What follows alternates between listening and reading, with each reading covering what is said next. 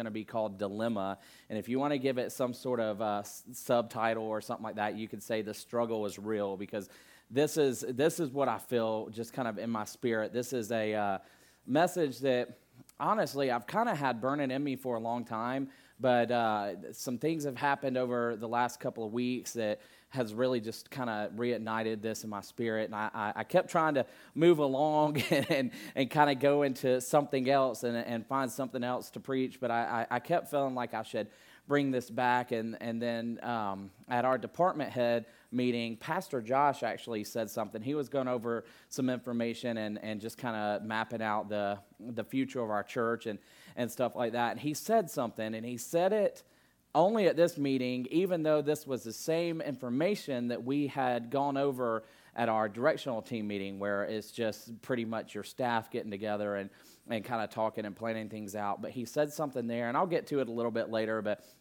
it just kind of it kind of cemented it, you know, that, that this is something that I should talk about. And, and uh, I really feel this in my spirit right now. I just want to tell you, and I want to season this I'm going to talk about some stuff tonight, and I'm going to talk about it openly. I'm going to be transparent. I want us to be honest. I want us to, I'm going to be honest. But here's what happens oftentimes when something like this is talked about there's always this kind of uh, tendency to say, well, that's not, uh, you know, well, we don't have to do that. And I know that. Um, you know, especially when we start talking about struggling with stuff and we start talking about dealing with sin or even not sin issues, just struggles and stuff like that. Um, you know, it's it, it's kind of easy to just have the answer uh, uh, that that you know God can get us through anything, and that's true. I believe that God has given us victory. I believe that we're dead to sin. I believe that, that we're new creations. But I also believe that sometimes we need help. And I also believe that sometimes we're weak, and I also believe that um, oftentimes you see this a lot in the church, especially that oftentimes we believe that if we say that we're weak, that we're either giving up or we're admitting that we're maybe not as good Christians as, as we think we are or something like that. And I just want to tell you guys that that all of that is, is something that I, I believe has creaked its way into the church. And, and I'm going to kind of combat that tonight because one of the things that I believe is I believe that in order to get victory, we have to understand, because listen, I'm going to be honest with you.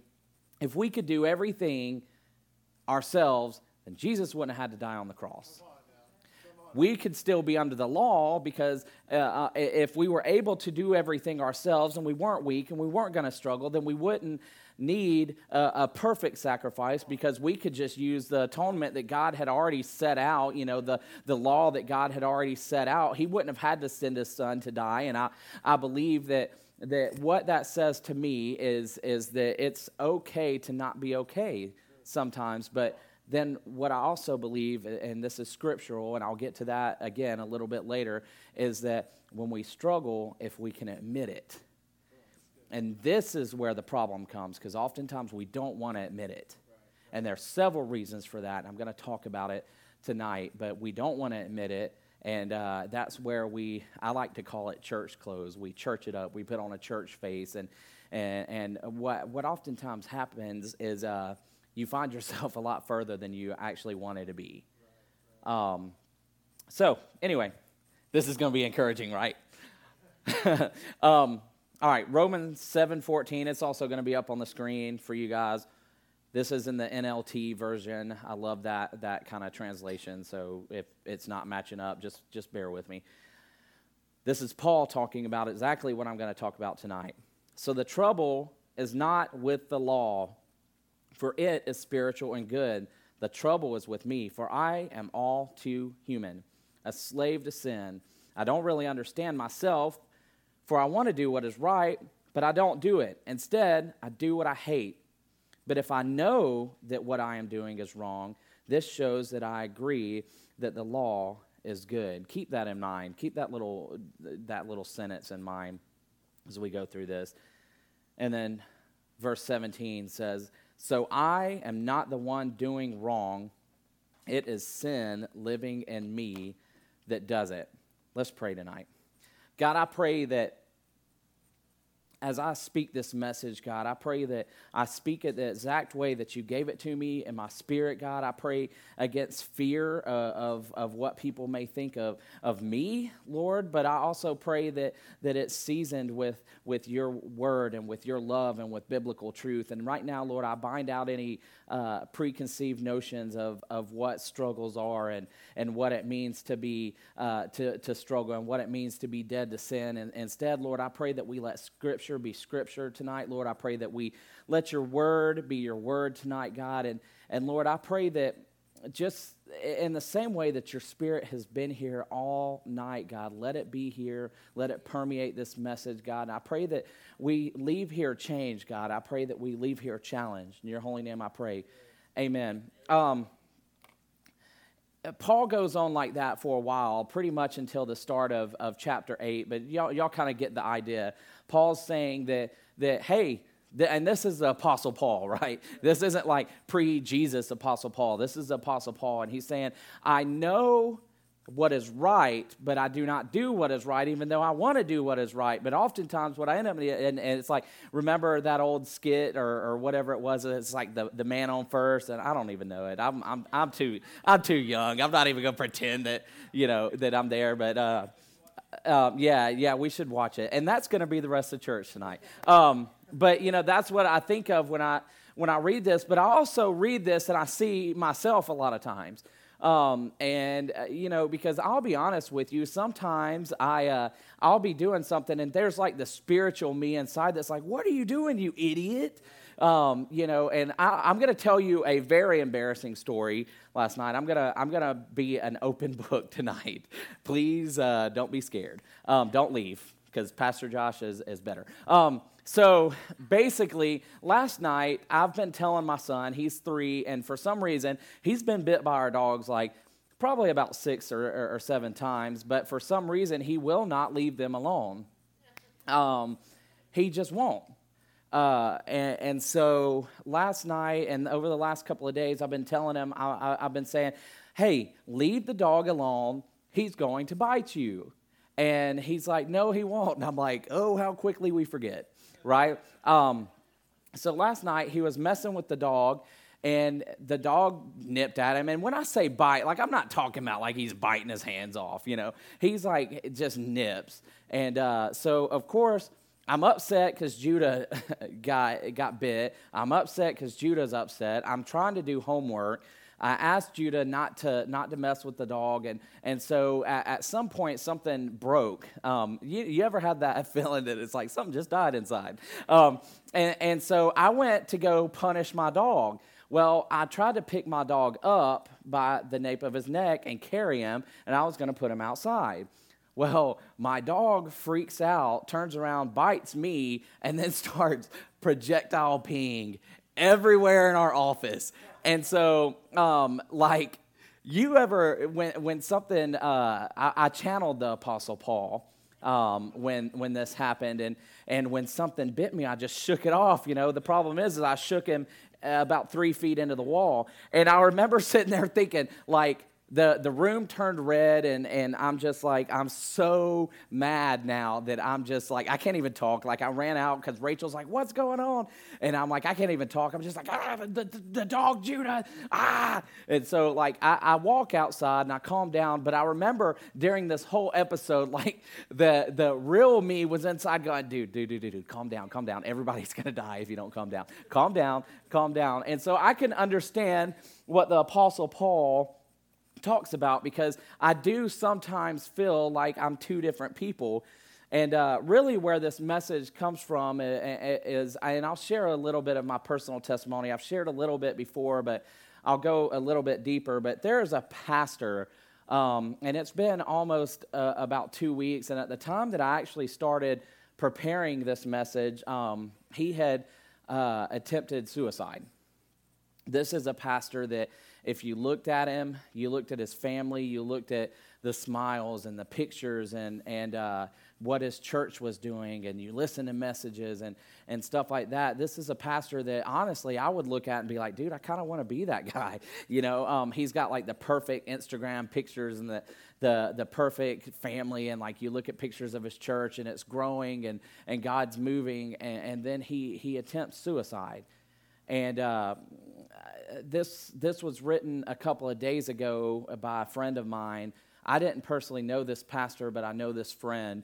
And, uh, you know, it, was, I, it hurts to say, but the pastor did end up dying from, from his attempt at suicide. And uh, he wrote this He says, A family has lost a father and a husband, while a church has lost a pastor.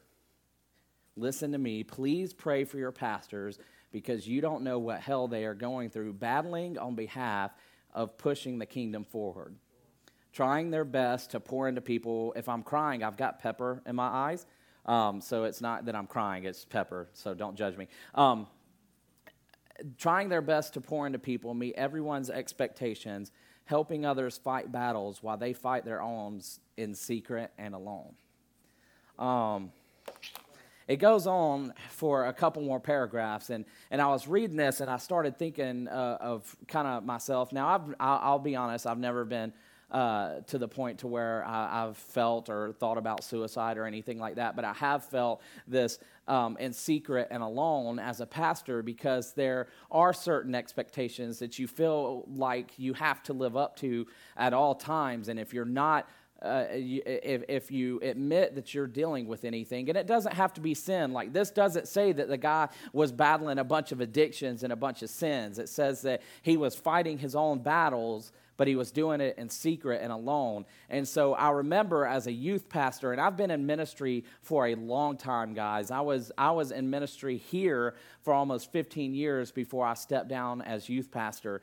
And uh, uh, for those of y'all that don't know, I stepped down as youth pastor, and Pastor Roland, he said that it might be a good idea for me to step away from the church because I had been here for so long that I wouldn't really be able to step away and it wasn't really respecting our new youth pastor. And also, it would just be a good idea because I had been here since I got saved and to sit under different pastors and leaders and stuff like that.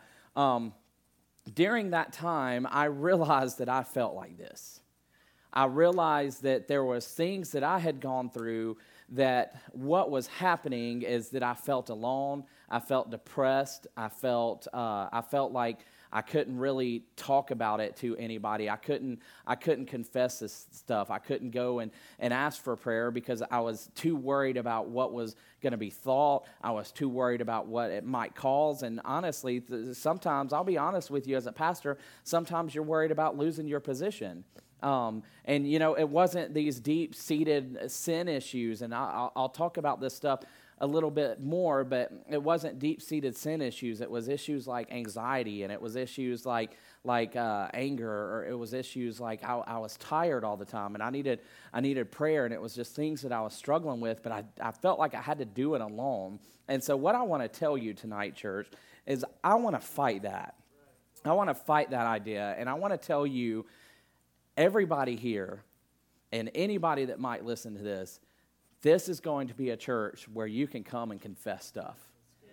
You're not going to be judged. You're not going to be looked at crazy because I can speak for all the leadership here that we care way more about your salvation than we do than we do about your position or, or your reputation or what it looks like here. Amen. I, I, I can speak for Pastor Josh in saying that, that we don't care. We would rather see you healthy and built up in Christ because I believe that God can give us victory through this stuff. Um, and, and I'm going to say this probably a good, good bit tonight, so please don't let it be redundant. But um, if I'm to be honest, in all my years of ministry, when I look at at the things that people are struggling with. It's not some like deep rooted, like demon possessed sin, right? It's not some some I hate God type issue. It's not some I love sinning type issue. It, it normally starts off as, as, something small. And also, just to be honest with you, a lot of the times I've seen that it's just a, a, a struggle to be consistent. um, because consistency is not a sexy word, right? Can, can we be honest? Um, when, when you are like, when some of you guys who are married or, or if you're dating or something like that, like when you were looking for your spouse, like you probably were like, hey, they're pretty good looking or they're, you, you know, the consistency probably never came up, right? You, you were probably like, dang, dude, they're consistent. You know what I mean? Because consistency is not sexy. And, and, and, so, come on, somebody. Like, consistency is where a lot of the times these, these battles are won. But, but what happens is when we get out to where we're doing this stuff alone and we're scared to admit that we're struggling, then the consistency is broken. Um, eh, let me ask you this Have you ever noticed that there's normally just like one or two things that you've struggled with. Like it's it's not it's rarely just some bombardment of, of issues. It's normally like one or, or, or two things that you're struggling with. And again, if we're to be honest, um, I, I think the reason why we struggle like we do sometimes is because we're scared to confess it. We're scared to get past it. We're scared to admit to somebody that we have um, issues. And, and furthermore, I've seen that we're scared to, to confess to God you know, uh, some somewhere, and I, I've done this. Somewhere we do something, and we're we're like, oh, I did it again, or I'm struggling with it again, and then the guilt comes in because it's like, God, I've I've prayed about this, you know, um, and, and, you start to feel guilty, uh, or or maybe even angry, like, you know, I, God, I thought I was past this. Like I've prayed through this. I've I've asked for you to do this, and and uh, you start to feel these feelings, and and you know or, or maybe you feel like you're going to be judged if you have somebody that you want to talk to. And, and so I want to tell you guys it's always a great idea to find somebody that you trust, whether or not it's leadership here or friends or, or something. I have friends that I, I can go to now because I decided it was really unhealthy for me to ever get like that. It cost me a lot of time with my uh, relationship with God. It cost me, you know, to I started seeing some anger issues and, and stuff like that, some stress issues, and so that started to manifest in my marriage. And and you see this stuff, and and it started out as something simple, something that I could have probably honestly could have went to Pastor Brad and been like, dude, please pray for me. And I just remember I was like, I'm never going to do that again. I'm never going to be at the place to where I feel like I can't go to somebody. I'm going to surround myself with people that I know that I can be safe. Um, then there's the next thing that comes, and it's the lies that I must really be messed up, you know, or, or I, man, I really am weak. then there's more guilt and more lies. The next thing you know, you feel so guilty that it's starting to kind of bleed into your relationship with God. Has anybody noticed that that, that happens, or am I kind of out there alone? Um, Judah is three, and um, everybody that said that two is bad is, are liars. Um, because three is bad. It's like a new level of bad. Um, it makes you. Have you ever like found yourself wishing like like sometimes when I'm getting onto him, I'm like, I wish you were two. You know, no, that doesn't happen. Um, but you know, I call it three nature and uh, it's it's terrible because now he's starting to get you know it's not just temper tantrums like he had when he was two now he knows the stuff that that gets me and he knows what he can get away with and what he can't but also there's something that's really beautiful that comes along with this stage of life as he's starting to realize that when I get onto him about something, now he's starting to notice that he's doing it without me having to get onto him. And so this last week, especially, there's been a lot of like him coming to me and he grabs my leg and he goes, I'm sorry, daddy. And I'm like, What are you sorry for? And then he's like, I set the stove on fire. And I'm like, Fantastic. Well, you know, at least you know what you're doing. And, and he, he actually asked me to forgive him the other day. And it was like a, a, tear came up in my eye. And, and I, was, I was thinking, I'm like, you know, Judah's starting to realize that, that there is stuff wrong that he does and that he does need to ask forgiveness. And, and, and let me ask you something why can't we do that with God? Why can't we do that with God? Why is it that you're talking about Jesus who died on the cross? For us, And sometimes we're scared what's going to happen when we tell them we're going through stuff. And I want to give you like a really good revelation. He already knows. Um, uh, Pastor Jeremy, I, I love Jesus, but I struggle from time to time. And even more so, I struggle with stuff that I thought that I was past. And, and honestly, if I was to tell you why, it's because there's an enemy. And, and sometimes the enemy's the devil, sometimes the enemy's you, right? Sometimes the enemy's uh, your own flesh, sometimes the enemy's the voices in your head. But there's one thing that he is good at, and, and it's that he is consistent. He is consistent. There's a record of your life and your weaknesses because of, of what we talk about and the things that the voices we listen to and, and the things that we struggle with and, and, and he knows about it. And so what he does is oftentimes like a boxer i remember growing up as a kid i'd watch boxing. I'm like why is he just sitting there like slowly beating him in the ribs? I'm like he ain't gonna do nothing. Punch him in the face. But then as i got older i realized that what he's doing is he's, he's working that spot he's working that weakness and, and eventually that will break down that will that will hurt just enough that, that what happens is you stop being able to, to block good and you stop being able to breathe good you stop being able to move good and it's slowly breaking down one weakness and and the enemy's good at that Um, and it reminds me of Jurassic Park, the original Jurassic Park. If you've ever watched that movie, there's like a part of the movie where they're like, Where'd that bite come from? They're like, They test the cages to see if the electricity is on. And uh, it, then that made me think of another story with Judah. Hey, you're going to hear a lot about Judah. Every time I'm up here, you're probably going to hear about Judah because he gives me a lot. Like sometimes I just carry around a notepad. I'm like, yep, um, that's coming up somewhere. Sorry, kid. Um, and, and, and, so, but it reminded me of Judah. I went to the park with a friend of mine. He lives out in Bremen. he has a young daughter that's Judah's age, and she's crazy like Judah. Um, and so we had been chasing them around this park all morning. We're tired. Um, I don't know if you've noticed, I'm getting older. Um, I'm getting larger. I don't like to run. I don't like to chase my three year old everywhere. And so the concession stand was open, and they had these like cage doors. It looks like prison prison bars, and uh, on on each end.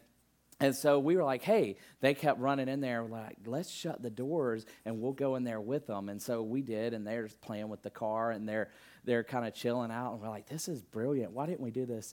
And then his daughter, you know, Judah's sitting there rolling the ball. He don't care. But then she walks up and, and you could see the wheels turning, and she walks up to the cage door, cage door, right? Um, and he she goes,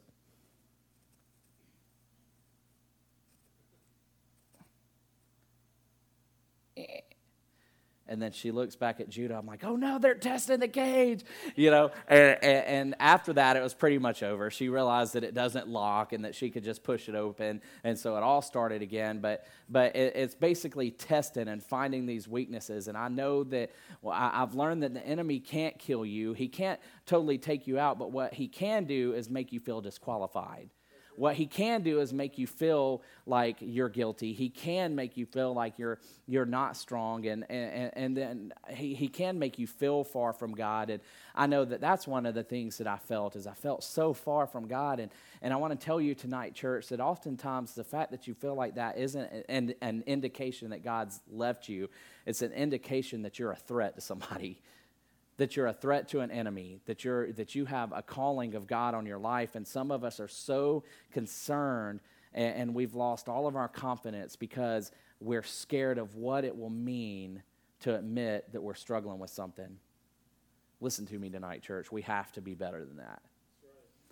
Because it's going to start with us. The way you create a church that's a safe place for people to come and, and admit sin is we have to be able to come and, and confess sin um, we don't have to struggle with this stuff alone. We don't have to deal with this stuff alone. And that's another lie is that, that uh, you know, if we confess, then it's over for us. If I say that I'm weak, then, then it's over. If I say that I, it says to admit struggle is to admit failure. Um, we have those thoughts a lot, and we see that even in our culture to admit that we struggle. But listen to what James wrote in, in chapter 5. He wrote, Confess your sins to each other and pray for each other so that you may be healed. The earnest prayer of a righteous person has great power and produces wonderful results. If you want results, confess. Confess, confess to God, confess to, to people, grab someone that you know will pray for you. That's why, like, whenever I have the chance, I, I kind of tell people about our prayer cards and our prayer request cards because we do that. We pray. We grab these things and we pray over them because I believe this scripture when it says, The earnest prayer of a righteous person has great power and produces wonderful results. Um, Pastor Jeremy, I don't want to. I, I don't want people to think I'm a hypocrite I, I dare say that it's more hypocritical to pretend that nothing's going on. Right? Um, Romans 7 is odd to me. if you read Romans 6 and then you read Romans 8, then you, you'll read Romans 7 and you'll start to think it's odd. But it's not odd because of what it says, it's odd because of where it's located. It's located right after chapter 6, Paul is talking about, I'm dead to sin, I've been raised with Christ. And then he goes on to kind of go further into that thought in, in chapter 8. But then you have chapter 7. And I want to tell you tonight, church, that I'm grateful that Paul did not shy away from chapter 7. Paul is saying that, listen, we're dead to sin. We're, we're a new creation. We've been justified. We, we've been raised to life with Christ. Our, our, our old is dead and the new has come. But what he's saying is, I do want to remind you, however, that we still are human there is still a thing called sanctification. That's a that's a nice little churchy word, right? Sanctification. If you probably don't even know what that means unless you're in a church, right? But um, sanctification, and he said there is going to be a struggle and a tension that will always be there as part of humanity. And then he says that I want you to know that not only have you died to sin, but you've also died to the law because the law is powerless to save anyone. And I'll put it to you like this My wife, I actually heard another pastor use this illustration, and, and I thought it was cool. But my wife and I, we're about to celebrate in January 11 years of marriage, and that's amazing. Yes. Um, give it up for my wife for dealing with me for 11 years. Um, and, and it's amazing because it feels like time is flying by, but you know, I was thinking the other day that if something were to happen to me, and in 15, 20, 30, 40 years when she gets married again, um, she doesn't have to be stuck in the marriage that she was in before. Like, I know that she loves me and, and, and stuff like that, but she's free from that. She doesn't have to walk around feeling like she's committing adultery or anything like that because she is she is free from that. And I was thinking about the law and, and how it's powerless to, to do anything. And, and but here's what Paul is saying. He says, Don't get me wrong. The law is needed to expose sin. Remember, he says, it's when I know that I'm doing wrong, wrong that I realize the power of the law. We, we needed the law. We need the, the law to let us know that we're doing something wrong. We need a, a litmus test. We need something. And, and when we read God's word, we're able to say, okay, my life is not lining up with this, but it cannot save you. Um, and, and here's really what I think all this boils down to is I don't think we always fully die to the law. And you see that, let me explain what I mean. I see this a lot in youth ministry. I see teenagers that come and they, they give their lives to Christ, but then rather than becoming followers of Christ and, and realizing that life is a journey and, and that they can be free to get, get go through stuff and get free from stuff and, and, and things like that, they start to just modify their behavior they start to read how they're supposed to be and they start to be told how they're supposed to be and they, they start to develop this mindset. And then you end up having teenagers that when they go off to college they don't serve god anymore because they realize that the behavior modification doesn't last because at some point you're going to struggle with something. And, and it's, it's true with us too. The behavior modification doesn't last but we need the law to show us what's wrong and I want to tell you that the power to save is in grace. Amen?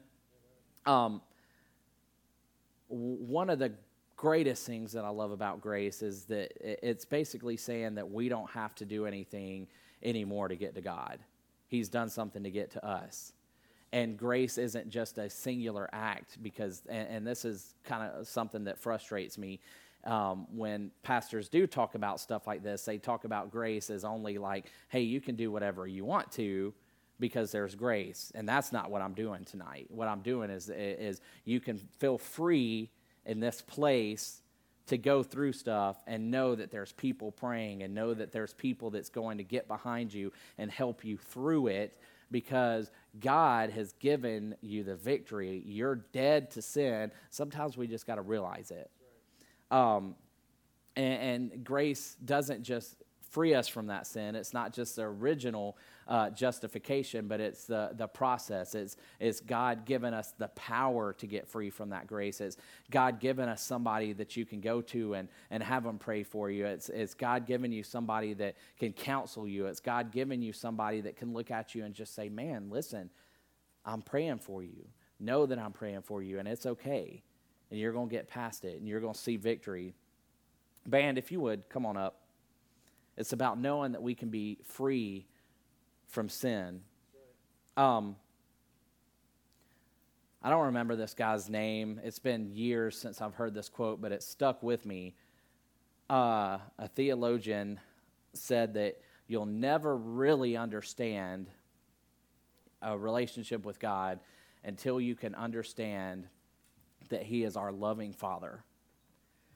And the reason why I like to use Judah so much. And, you know, I shared the stories that he's been asking for forgiveness and saying he's sorry and, and stuff like that because he's learned that my grace will cover his mistakes. I gave him the law so that he would know what he's doing wrong.